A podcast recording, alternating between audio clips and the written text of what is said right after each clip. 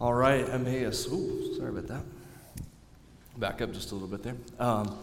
One of my favorite parts of what we do at the celebration of baptism through someone sharing their testimony, to know that you don't just see somebody walk in there, say their name, keep going, but just to see the work of God's grace in their life and to be able to celebrate that. And one of the things we've been doing as part of this sermon series is also trying to include some testimonies about how God uses sports and recreation and leisure in bringing people along in the relationship with the Lord, and also as a form of missions. And so we're going to hear about a sport this morning called RVing.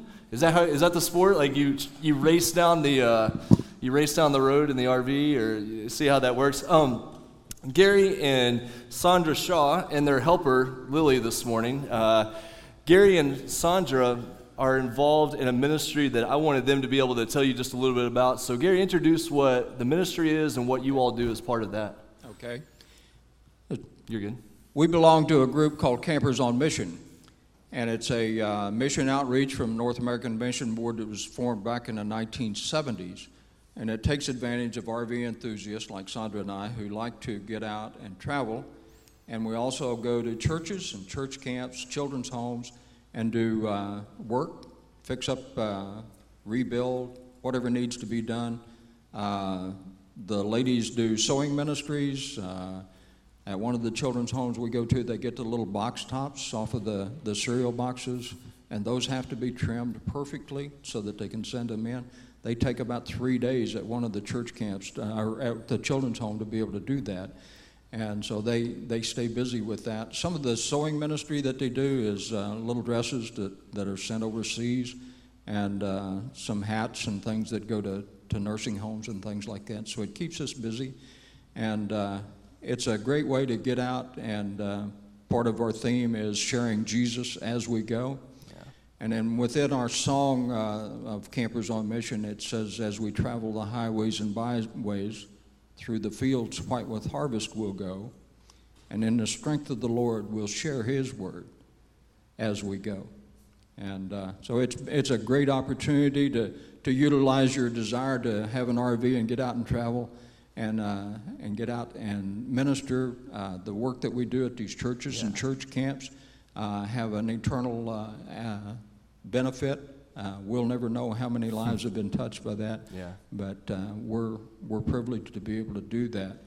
And now you guys didn't buy an RV to get into Campers on Mission. There's a pre-story to that. So we did have an RV, and got into that, and it has evolved into almost a full-time job.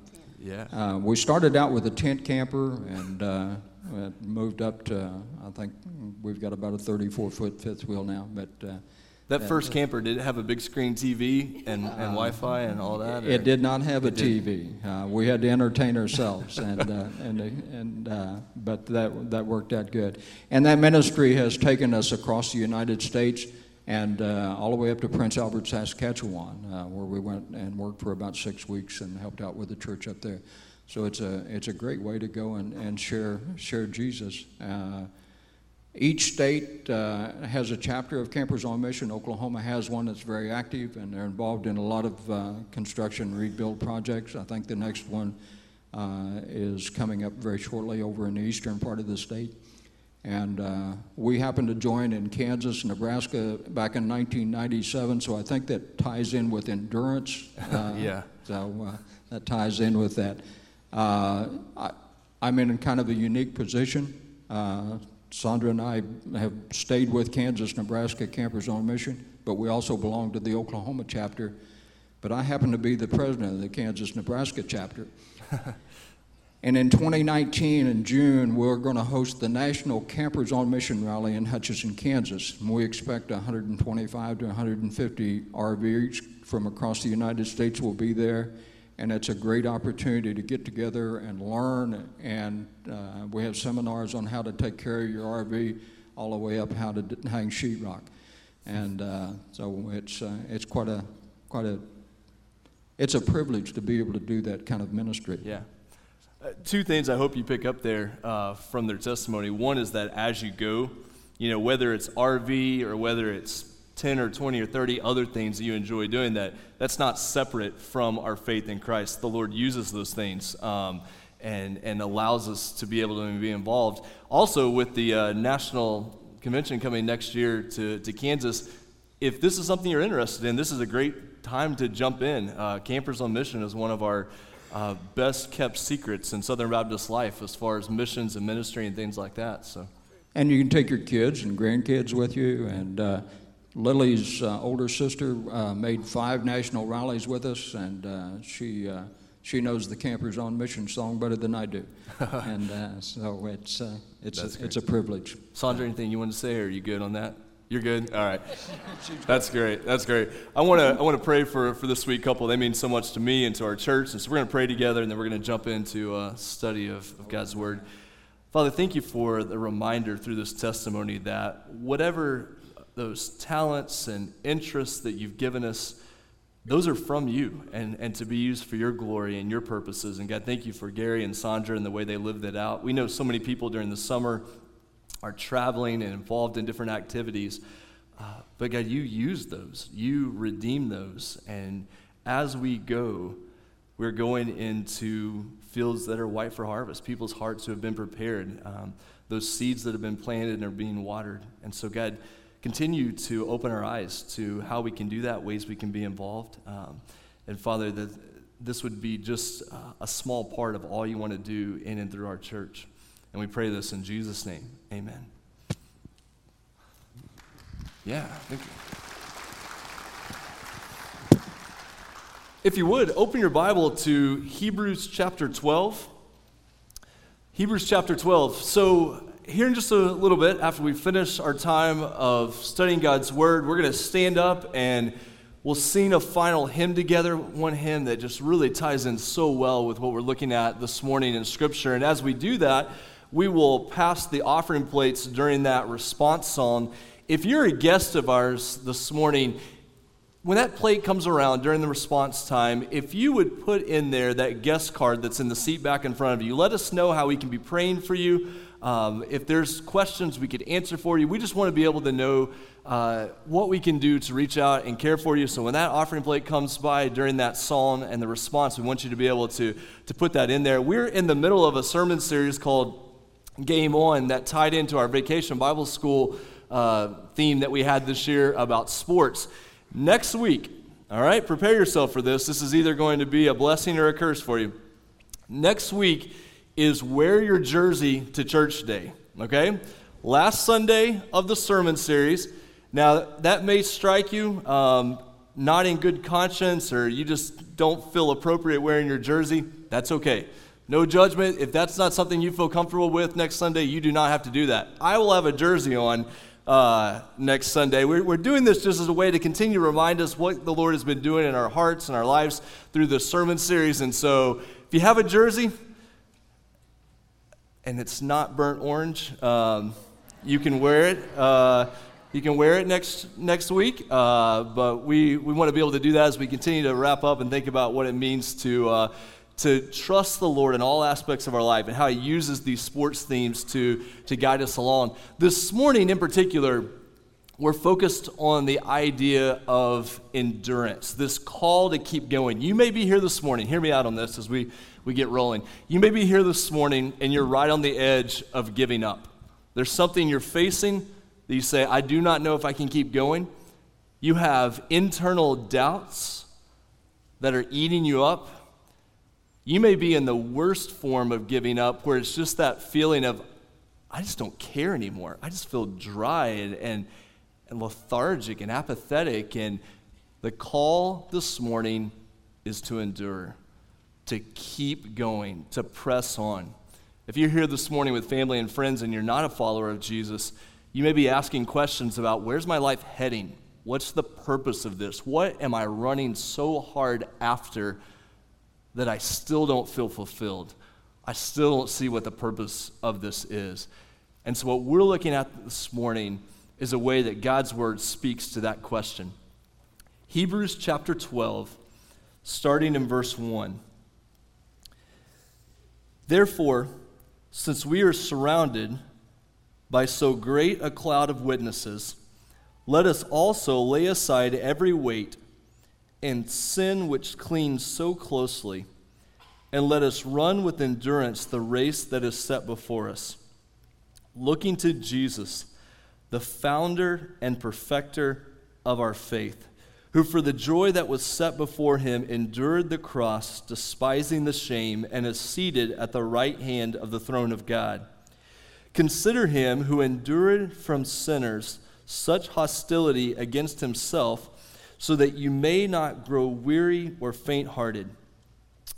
In your struggle against sin, you have not yet resisted to the point of shedding your blood. May God bless the reading of his word.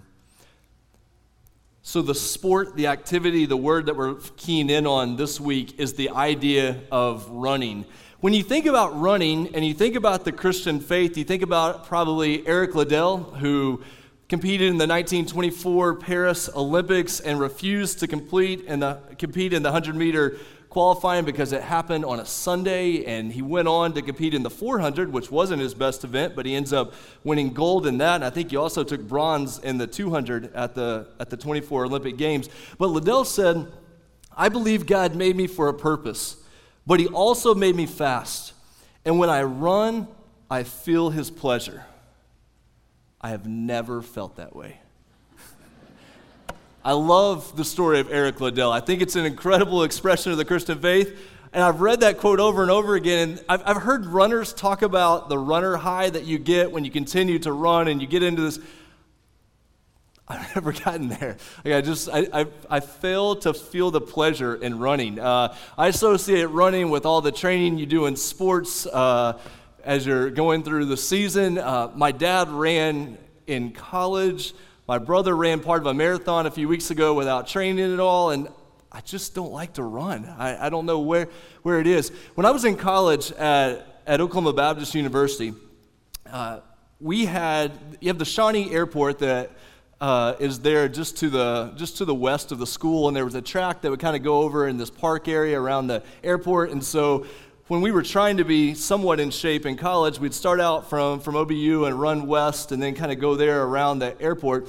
I was running that section one time and was headed back toward the school, about to come down MacArthur toward Oklahoma Baptist University there, and I just start to turn to the right to head back to the school. And in my peripheral vision off to the left, I glimpse a group of people coming, and I realize it's the St. Gregory's girls track team, and they are coming down the road from St. Gregory's. Here I'm going to turn probably about 25 to 30 yards in front of them, heading back toward OBU, and immediately it hits me, I'm going to be overtaken. Like this group of girls from the track team, I guarantee, are going to run me down. I'm tired because I've already run a pretty good way. I'm not fast. I don't like to run to begin with, and here comes the girls' track team from St. Gregory's. So you have a couple of thoughts as a college guy that goes through your mind at that time, like, oh, if I slow down or I trip or something like that, you know, maybe that wouldn't be the worst thing, but then you're just incredibly embarrassed. And so at that point, out of sheer panic, I take off running incredibly fast. Probably to the point that had the OBU track coach been watching me, I could have got picked up by the OBU track team at that point, which has a legendary track team. And so for the next section from the airport back to OBU, this girls' track team is slowly gaining on me. Thankfully, at this point, we live in the MacArthur apartments that are right there on the side. So I just hang a left into the, it wouldn't have mattered if I lived there or not. I was still going in there. But I just hang a left into the apartments and don't even look back at this point at this group of people chasing me. When you are running for a purpose, you are able to keep going. When you are running for a purpose, you are able to keep going. In Scripture, the idea of running is when you are running with your eyes set on a goal, when you are desperate not to be passed by somebody behind you, when you don't want to be embarrassed, when you have your eyes set ahead, you run with purpose, you run with endurance. And that's exactly the call in Scripture this morning. Look back in verse 1. The main verb in verse 1 of Hebrews 12 is let us run. The word run in the Greek language is the word treko, T-R-E-K-O. Obviously, those are the English letters given over for that word, but you think about a trek, that's still a word we use in English sometimes, the word trek, and it's tied back to that concept of running. We're called to run. How are we called to run? We're called to run with endurance. This idea of keep going, don't give up. This is not a sprint. Especially kids, hear me out, and teenagers as well. The Christian life is not a sprint. Sometimes we have a tendency to take off as fast as we can, and you're gung-ho for Jesus, and especially coming off camp or vacation Bible school, this is especially important.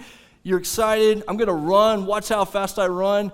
You run fast, and then it all just kind of falls apart, doesn't it? Because sometimes we're tempted to see the Christian life as a sprint, and it's not a sprint. It is a long-distance endurance race. Eugene Peterson calls Christian discipleship long obedience in the same direction. The reason I love to be a part of a church that is multi-generations is because I, as a young man, want to see what it looks like to have long obedience in the same direction. Maybe not somebody that's a shooting star, maybe not somebody that runs fast and draws a lot of attention to themselves, but somebody who just day after day, week after week, continues to obey Jesus in the same direction. I need that as a dad and a husband. My kids need to see what that looks like, that you finish well, you keep going. We don't take off sprinting and then say, oh, that was fun, now what do I do next? No, we keep going. We run with endurance, and we run with endurance the race that is set before us. I know I probably overdo this a little bit. I try not to overuse Greek words, but there's something kind of fun about that word race. The word race is the word agon, where we get our word agony. That is one of the greatest moments in Greek English literature, is the fact that the word race is where we get the word agony, because it is an agony to run a lot of races. And so run with endurance the race that is set before us, not whatever course you want to run. So the call to endurance is not just to take out whatever direction you want and make up the course as you go. It's to run the race that's set before you. God has laid out what it looks like to follow Christ. And so sometimes we might say, oh, watch me, I have endurance, and then you're just weaving all over the place. No. Run with endurance the race that is set out for you. I know it's a little bit in a small print up here, but Philippians 3, one thing I do, forgetting what lies behind and straining forward to what lies ahead, I press on toward the goal for the prize of the upward call of God in Christ Jesus. Emmaus. Let's run with endurance the race that has been set before us. Individually, as families, as a church. Jaron preached about this a couple of weeks ago, and I was worried. I was like, oh, it's going to be too repetitive from what he said. Well, first of all, we know that you forget what we say, so you don't forget what I say. You might forget what Jaron says, but no. He preached about this idea. We cannot stand in front of you enough, looking in our own hearts and speaking to you. We cannot stand up here enough and say, keep going, keep going, keep going. Why? Because almost everything you face during the week says give up. Almost everything you face on a daily basis says it's not worth it. It's too hard, it's not worth it, it's not even true, why are you falling after that? Go. There's an easier way to do this. And God's word says, keep going. Let us run with endurance the race that is set before us. Big question, how? On the back of your bulletin, if you like to follow along with some notes, there's some notes. I'm going to give you three ways that these verses right here, drawn directly from these verses, three ways that God has given us to run with endurance the race marked out for us. Number one, look at others. You go back there to verse 1. Therefore, since we are surrounded by so great a cloud of witnesses. The first way that you're able to run with endurance the race that God has called you to, the way you're able to do this is you're able to look at others. You're not the first ones to have run this race. You're not the first ones called to have faith in God through difficult situations. Look at others who have done this. Now, on this point, the idea, oh goodness gracious, I messed that slide up terribly. I'm sorry about that. It's so small. So great a cloud of witnesses. This concept is as you come into an arena or an amphitheater, you're surrounded by this cloud of witnesses. Let me give you a major clarification on something that causes confusion from this verse. We think about, okay, here we are, we're running this race in this arena, and we're surrounded by this cloud of witnesses. The imagery seems like they are looking down at us, watching us run. From what we know from this verse, that's not the imagery, and sometimes this imagery is taken to the point, and I want to be very careful here, so hear me out to the end of what I'm saying at this point. The imagery is taken of our loved ones are up in heaven, cheering us on, watching us run. I'm not going to say that that's not what's happening, but we don't draw that from this verse. And more so, your loved ones in heaven, I would want you to think of them looking straight to the Father. Their eyes are set on God, worshiping Him, celebrating Him, resting in His greatness and His goodness. This verse is not the imagery of a group of people looking down at us. It's us looking at them, looking at God. So they're a cloud of witnesses in the sense that they have witnessed to the faithfulness of God. They have lived lives that testify to God's goodness and His grace. So imagine yourself, you're on the racetrack down here running, you're looking up at the crowd, except the crowd isn't looking at you, they're turned looking up as well. They're witnesses to God's faithfulness, and so we're surrounded by people who have been there, done that, seen the goodness of God on display. Which means that the point here is you're not alone. You're not the first ones to have run this. You're not being called to do something that's different than what others have been called to do. And so you have all these Old Testament examples in Hebrews chapter 11. Hebrews chapter 12 begins with the word, therefore. It's pointing back to chapter 11 with all these examples of faith. Let me show you a couple of verses from chapter 11. Oh, goodness, I messed up again. I made a mess of this PowerPoint.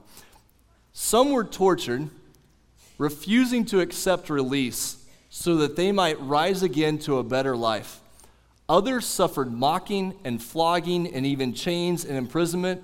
They were stoned, they were sawn in two, they were killed with the sword. Listen to this next set of verses. In particular, one phrase I want to bring your attention to.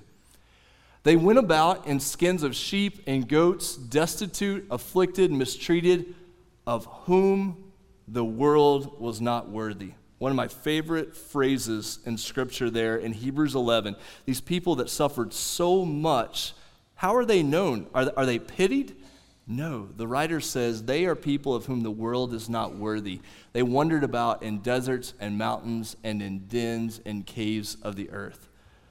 What I want you to see there is one of the ways that we are able to continue to run in faith is to know that people have come before us in faith. And God has given us all these examples in the Old Testament, people who have done that. Here's something interesting, though. As you read Hebrews chapter 11, you're going to say, oh, man, that person screwed up royally, and that person lived a pretty rough life, and that person didn't exactly get it right all the time, and the people in Hebrews 11 are not perfect by any stretch. There are some rough characters in Hebrews chapter 11, but what they are characterized by is faith. Let me set you free of something here. The race of endurance that God has called you to is not a race of perfection, it's a race of faith. It's not a race of always getting everything right, it's a race of always looking in the right direction. And you may be in a situation, or you may have a personality, like my own, where if you mess up in one particular area, you just beat yourself up so badly that it ruins everything else that God has called you to at that moment. Now, I'm not saying to overlook and take lightly sin. I'm not saying to take lightly those things. What I am saying, though, is if you fail to keep going because you're not perfect, you've missed the purpose of the race in the first place. Because the reason we're able to run in the first place is not because of our own ability or our own strength. It's because of God's grace and His goodness and what He's called us to and what He's done in our lives through Christ. And so we're not held back because we're not perfect. Instead, we're called to have faith and to continue to press ahead. Better yet, we don't just have Old Testament examples of this. We have contemporary examples of people who are suffering incredible persecution and incredible pain, and yet they continue to trust in the Lord. In your notes on the back of your bulletin, I listed 3 different ministries that are designed to let you know about the persecuted church around the world. Now, I know we have to be careful with these ministries. Sometimes in the past, there's been temptations to inflate statistics or make things sound like they're not really the case. But if we're not careful, we're out of sight, out of mind type people. And so we think our experience signifies everything of what it means to be a Christian in the world. But there are people around the world undergoing incredible pain, incredible difficulty. And you can go to these websites. You can sign up for their newsletter. I get the email newsletter from the Open Doors Ministry that's listed on your bulletin there. Got an email yesterday about 200 Nigerian Christians who were killed in recent days because of attacks on their villages. Wouldn't know about that if it wasn't connected to groups like this that are reminding me, Owen, you're not alone. And you think the things you're going through are difficult. Make sure you see that in perspective. Sometimes we think, oh, look at us, we're terribly persecuted, and we miss all of what's happening around the world. We don't want to be out of sight, out of mind type people, and we also don't want to find ourselves being isolated, because when you get isolated, that's often when you find yourself giving up. So first, look at others. That's one way that God's called us to endure. The second way that we've been called to endure is to look at ourselves, to look at self. So look at others, then look at self. You go back there to verse 1. You've been surrounded by so great a cloud of witnesses, so let us also lay aside every weight and the sin which clings so tightly.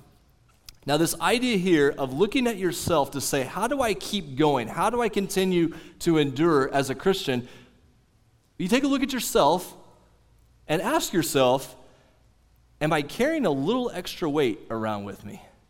And I say that only half-heartedly, because in the ancient world, this phrasing right here could be used of one of two things. It could either be used of the fact that oftentimes they would wear these heavy robes around, and if they were going to start running all of a sudden, they would either have to pull that robe up or they would have to take the robe off in order to continue to run.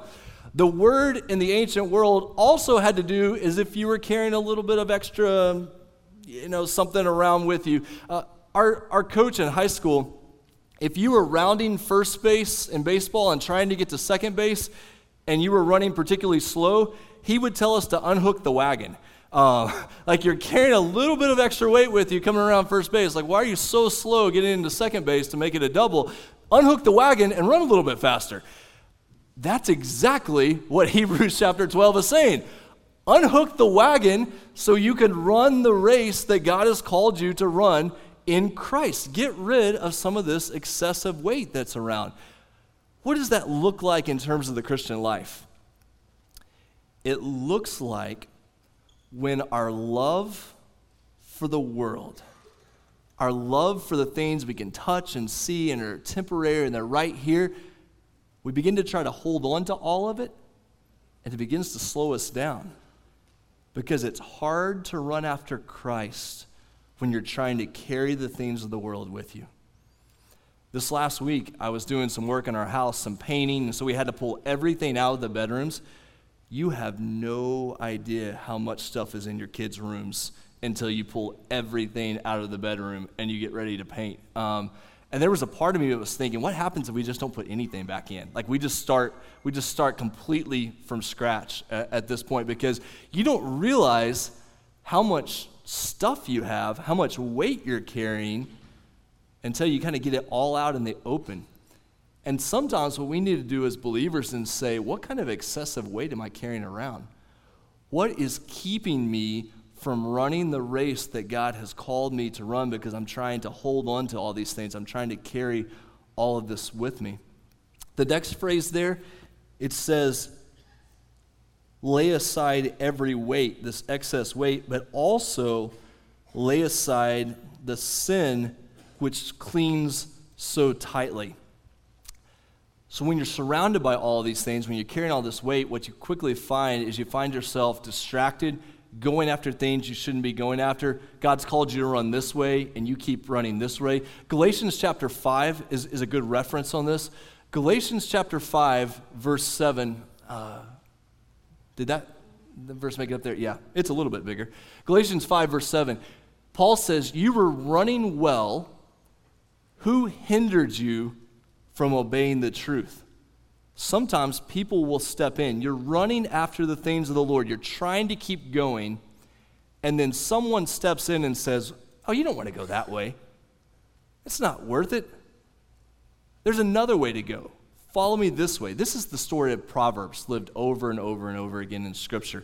You're running well. Someone stepped in and hindered you from going that direction. Hebrews chapter 10 talks about the difficulty that these people faced. Recall the former days when after you were enlightened, you endured a hard struggle with suffering.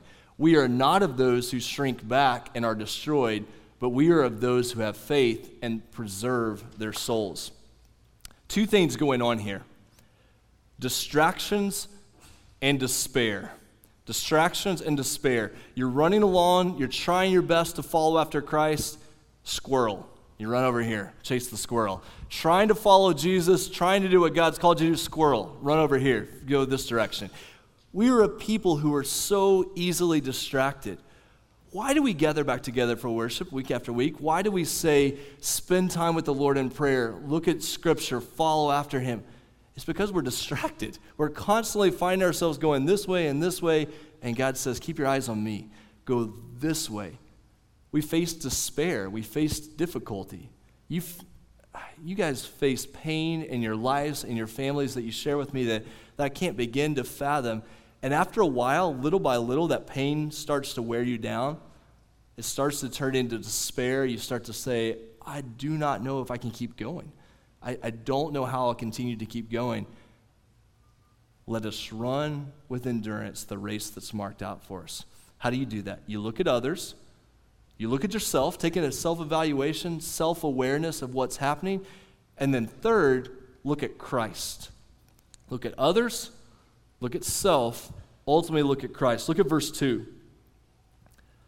Verse 2 says, looking to Jesus, the founder and perfecter of our faith, who for the joy that was set before him endured the cross, despising the shame.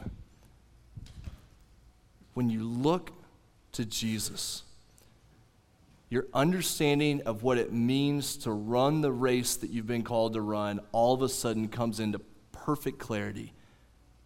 Not look at Emmaus, not look at Owen, not look at the Christian religion, look at Christ. When your eyes are set on him and you understand who he is and what he has done, all these other things begin to open up. Who is he? He's the author or the founder. This word can mean a beginner or a champion of something. He ran the race first. He has completed the race. He's the founder. He's the champion of that. But he's also the perfecter. He has secured it. He's brought it to completion. So he started it. He got it going. And he brought it to completion. He finished it. What did he do in between that? For the joy that was set before him, he endured the cross. Okay, quick word about the relationship between joy and enduring suffering. Let me point you to James chapter 1 in this regard. James chapter 1, verses 2 through 4, where it says, count it all joy, my brothers, when you meet trials of various kinds, for you know that the testing of your faith produces steadfastness. And let steadfastness have its full effect, that you may be perfect and complete, lacking in nothing. Here's the clarification I want to make for you. In Christianity, following after Christ, we are not saying that the pain itself is good or joyful. There's a form of religion out there that says, oh, this has happened to you, it's really not that bad. It's actually happy. You're like, no, it's bad, it hurts, it's sad, I'm in this despair. In Christianity, we're not calling bad good, we're calling bad defeated. We're not calling the evil situation joyous, we're calling the evil situation defeated. And we have joy because what we're facing right now is not the end of the story. The joy doesn't come in that particular pain. The joy comes in the one who's overcome the pain. And so what I want you to set you free from is saying, look at what my family's facing. Oh, look at us. It's a happy situation. No, it's a hard situation. It's a painful situation. It's every bit as bad as it feels, except you can count it joy because you know that in facing that situation, that is not the end of the story. That God is going to work in and through that situation to bring glory to himself and to do good in your life that goes beyond anything you can ever imagine. So what we're trying to get from is, oh, look at this, it's not that bad. No, it's bad, but we know the one who's overcome that. And so we're able to count it all joy in the midst of that. It says there, for the joy that was set before him, he endured the cross, despising the shame. And then it says at the end of verse 2, he is seated at the right hand of the throne of God. So verse 3, consider him who endured from sinners such hostility against himself, so that you may not grow weary or faint-hearted. Look at others, look at self, look at Christ. Only works if we do those in the opposite direction. Other people will let you down at some point, myself included. You look inside yourself, constantly look at yourself, you get distorted vision. Look to Christ, the one who has taken all of your sin, all of your shame, has defeated all the darkness of the world. You look to him. He says, keep going. Follow me. I've already finished the race. I know where this is going. Follow me. Look to me. Then when you look to Christ, you're able to look inside yourself and say, oh, okay, now I see. Now I see what's going on here. Now I'm able to look at myself with clarity. And now I'm able to look to others because I see all of what Jesus is doing in and through this situation. In this world, you will have trouble. You will have tribulation. But take heart, he has overcome the world. I don't know what you're facing. I don't know where you are in life right now. I don't know who you're surrounded by. But run with endurance the race that is marked out. Run through the finish line. Older adults, do not quit before you get to the end. Run through the finish line straight into glory. Continue to run with endurance, looking to Christ. Look to the heavens. Who created all these? He who brings out the stars one by one and calls them by name. Because of his great power and mighty strength, not one of them is missing. So why do you complain, O Jacob? And why do you say, O Israel, my way is hidden from the Lord. My cause is disregarded by my God.